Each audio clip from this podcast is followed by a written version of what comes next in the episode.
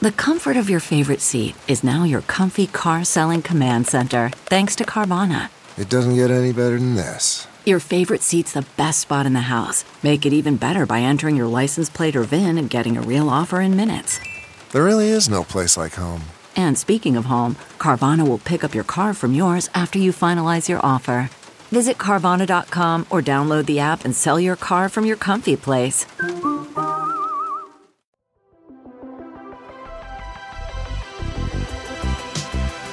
Welcome to the Gaming Ride Home podcast for Monday, March 23rd. I am Kyle Hilliard. Here's a whole bunch of video game stuff that happened recently. The PlayStation 5 will play more PlayStation 4 games than we thought. GameStop is closing stores to fight COVID 19 spread. Nintendo doesn't want Dreams creators making Mario games. Twitch streamer Kaceytron gets banned. And a new Half Life game is out today, which is something I never thought I would get to say out loud. The PlayStation 5 will play more PlayStation 4 games than we originally presumed. When the PlayStation 5 was first revealed in Wired's interview with Mark Cerny, it seemed the system was going to be fully backwards compatible with previous PlayStation generations, but that compatibility got scaled back as more was revealed about the system. And then during what would have been Sony's PlayStation 5 GDC presentation last week, it said the PlayStation 5 would play the top 100 PlayStation 4 games at launch and made no mention of PlayStation 1, 2, or 3 games. On Friday, Sony updated its blog covering the PlayStation 5 tech details with some additional information. Here's what Sony wrote directly from the blog A quick update on backward compatibility. With all the amazing games in PS4's catalog, we've devoted significant efforts to enable our fans to play their favorites on PS5. We believe that the overwhelming majority of the 4,000 plus PS4 titles will be playable on PS5. We're expecting backward compatible titles will run at a boosted frequency on PS5 so they can benefit from higher or more stable frame rates and potentially higher resolutions. We're currently evaluating games on a title by title basis to spot any issues that need adjustment from the original software developers. In his presentation, Mark Cerny provided a snapshot into the top 100 most played PS4 titles, demonstrating how well our backward compatibility efforts are going. We have already tested hundreds of titles and are preparing to test thousands more as we move toward launch. We will provide updates on backward compatibility along with much more PS5 news in the months ahead. Stay tuned. So it seems the PlayStation 5 will be more backwards compatible than we thought, after last week's presentation. And it looks like it will also improve some PlayStation 4 games. But that statement does seem to all but confirm that the PlayStation 5 won't play games prior to the PlayStation 4 generation, at least not in the way where you can just pop the disc in and you're all set, like you'll be able to on Xbox Series X. Backwards compatibility is a tricky thing. I love when it exists, and in the long term, if you're a modest collector, it's awesome to have something like the Wii U which means you don't have to hang on to a Wii. The Wii U plays all Wii games without issue, and it's great. But I always do wonder how much time people spend playing backwards compatible games. It's the kind of thing that is nice to have initially when the console is brand new and there aren't that many games to play yet, so you play previous gen games on your new console. But in the long term, how much are players really taking advantage of backwards compatibility? It's a comforting feature, but is it a well used feature? I am definitely playing devil's advocate here, and I want all systems to be backwards compatible forever. But from Sony, Microsoft, and even Nintendo's perspective, is time and money better spent on features players will take more advantage of? I don't know the answer to that question, but I hope the PlayStation 5 plays all PlayStation 4 games and more in the same way the Xbox Series X will play all Xbox One games and more. GameStop is closing its stores in response to the COVID 19 outbreak, but will still process digital orders and offer curbside pickup. On Friday, I talked about how GameStop was not closing its doors in the face of the COVID 19 pandemic and referring to itself as essential retail, going so far as instructing its employees to give local authorities provided paperwork about how GameStop is essential retail.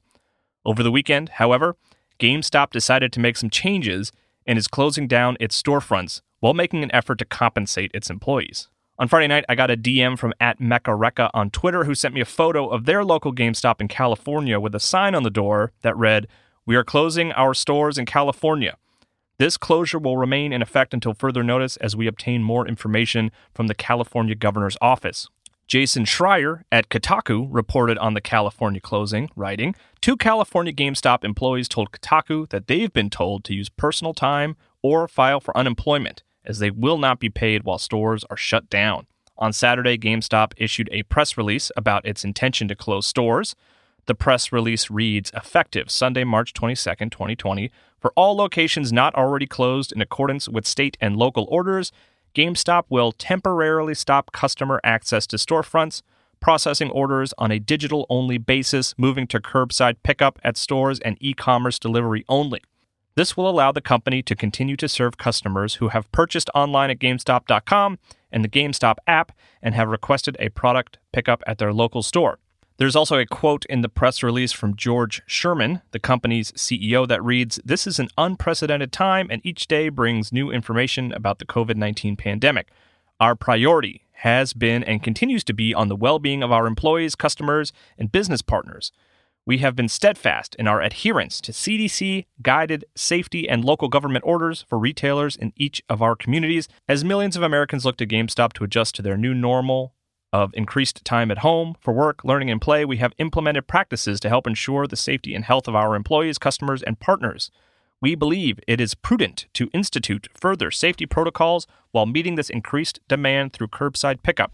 As such, stores that remain in operation will provide only pickup at the door or delivery to home activities to further protect our employees and customers. GameStop also says that it will, quote, pay employees whose hours have been eliminated for an additional two weeks and will reimburse one full month of employee benefit contributions. Closing the stores is the safe thing to do, and paying the employees for the two weeks is a good first step, but I think it's safe to assume that this will all last longer than two weeks. It's a tough situation that all retailers are trying to figure out, not just GameStop. I happen to be focusing on GameStop as this is a video game podcast. It's just a difficult situation overall, and I sympathize with the GameStop employees who are caught in the middle of it. I think higher up executives like, hey, George Sherman, who was quoted as saying the well being of the employees are the top priority, who makes at least $1.1 million a year and received a $150,000 signing bonus to join the company around this time last year, according to SEC.gov, should pay out of pocket to help his employees avoid unemployment. I'm not an economist, though, so what do I know?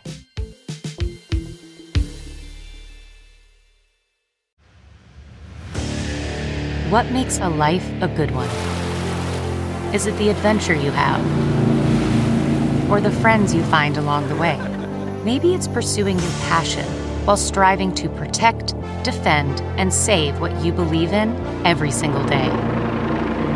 So, what makes a life a good one? In the Coast Guard, we think it's all of the above and more, but you'll have to find out for yourself. Visit gocoastguard.com to learn more. Worried about letting someone else pick out the perfect avocado for your perfect Impress Them on the Third Date guacamole? Well, good thing Instacart shoppers are as picky as you are. They find ripe avocados like it's their guac on the line. They are milk expiration date detectives. They bag eggs like the 12 precious pieces of cargo they are. So let Instacart shoppers overthink your groceries so that you can overthink what you'll wear on that third date. Download the Instacart app today to get free delivery on your first three orders while supplies last. Minimum $10 per order. Additional terms apply. Dreams creators are getting hit with cease and desist notices from Nintendo. It looks like the grace period where fans could create content in Dreams based on trademarked content, like games and models based on Mario characters, for example, is coming to a close. The license and trademark owners are reaching out to Dreams creators and requesting that they cease creating content based on existing properties. Go Nintendo is reporting on one particular creator who received a request to stop creating Mario content in Dreams. Quoting from Go Nintendo, Dreams content creator at Piece of Craft has shared a note stating that a big video game company reached out about his projects and asked him to stop. Wondering what that company is? And the same message at Piece of Craft states that all of his Mario projects and dreams are now on hold. To get even more specific, at Piece of Craft said he received an email from the Legal and Business Affairs Division of Sony Interactive Entertainment Europe, which stated that Nintendo had objected to the use of Mario in his Dreams project. Expect the same to happen for any other Nintendo related IP that fans try to recreate in Dreams. So that was from Go Nintendo. This was inevitable unsurprising and i honestly i don't fault any company for trying to prevent their intellectual property from being used in ways that they can't control. From the moment dreams was announced i think everyone has been curious about how this was going to be handled and where the line was going to be drawn and it looks like nintendo as they usually are is pulling out the big black sharpie and drawing first on the one hand, the content people are creating based on properties they love has been really fun and silly, and I really like it, but on the other hand, Dreams should be a place where creators are making their own unique stuff. And the more original, amazing content people are creating, the better Dreams will be.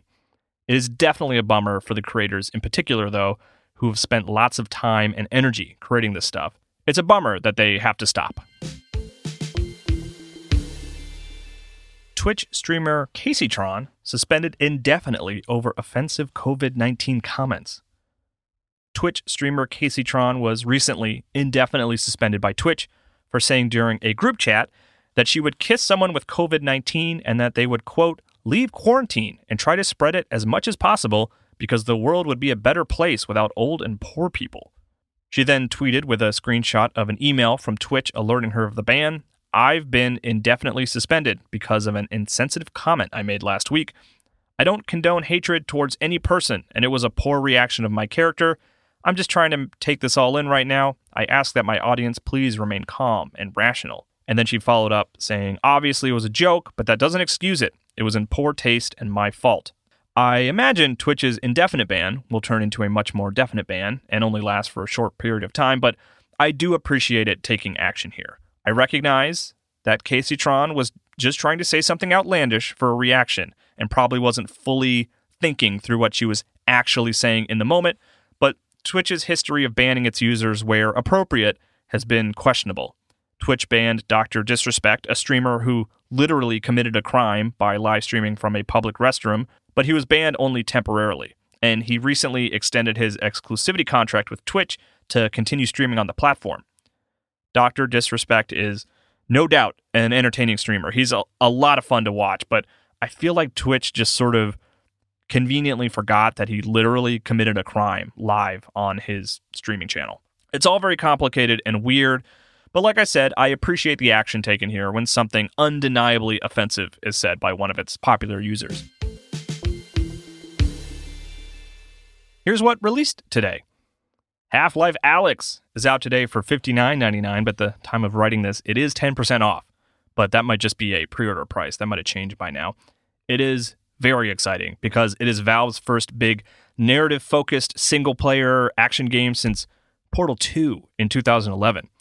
But the big and most exciting thing about it is even though it is not called Half Life 3, it has really affected the Half Life 3 joke economy in a big, impactful way. People have basically wholesale stopped making Half Life 3 jokes, and that makes me very happy.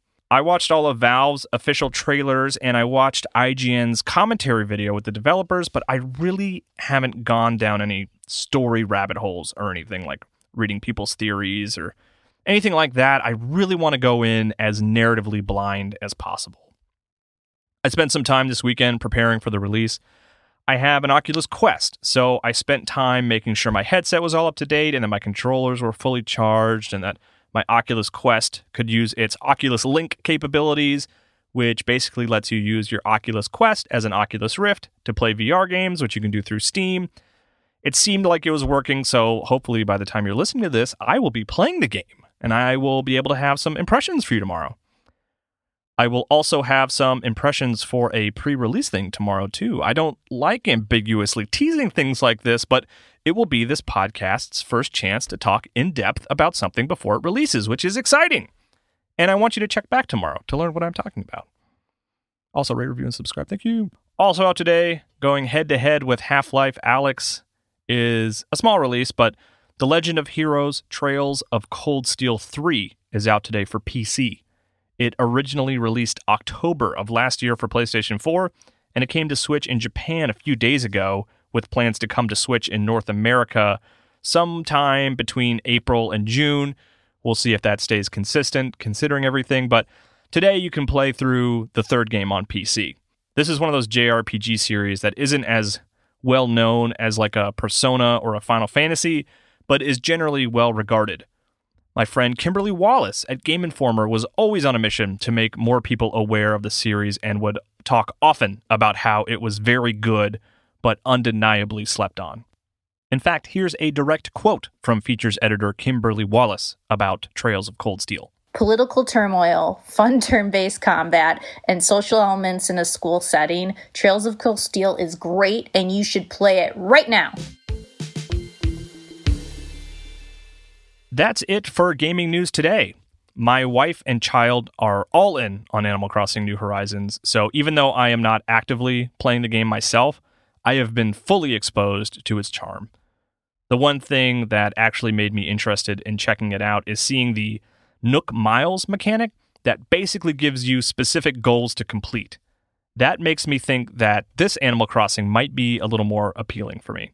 I've got Half Life Alyx. I am creeping up on the end of Ori and the Will of the Wisps, but I might try and make some time to at least start an Animal Crossing save game to see if it makes an impression. If I can get the cartridge away from my kid, which is a big ask. At Mast Dellen responded to my request last week for folks to tell me why they love Animal Crossing and tell me what I'm missing out on, and they sent a tweet to the at Gaming Ride Home Twitter account that said, Animal Crossing is amazing because it's real life but cute. So there you go.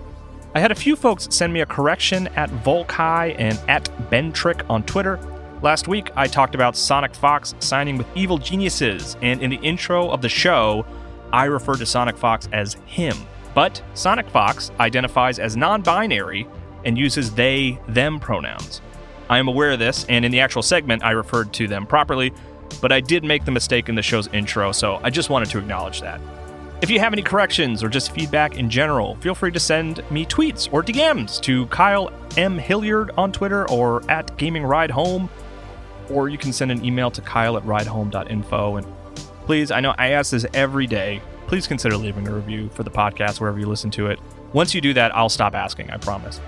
You can also check out my Twitch account, Kyle Impersonator, where I am playing through Black Mesa right now. And you can find me on the Min Max Show for more long form video game discussion. I will talk to you more about video games tomorrow. I am going to go play some Half Life Alyx right now, which I am super excited about.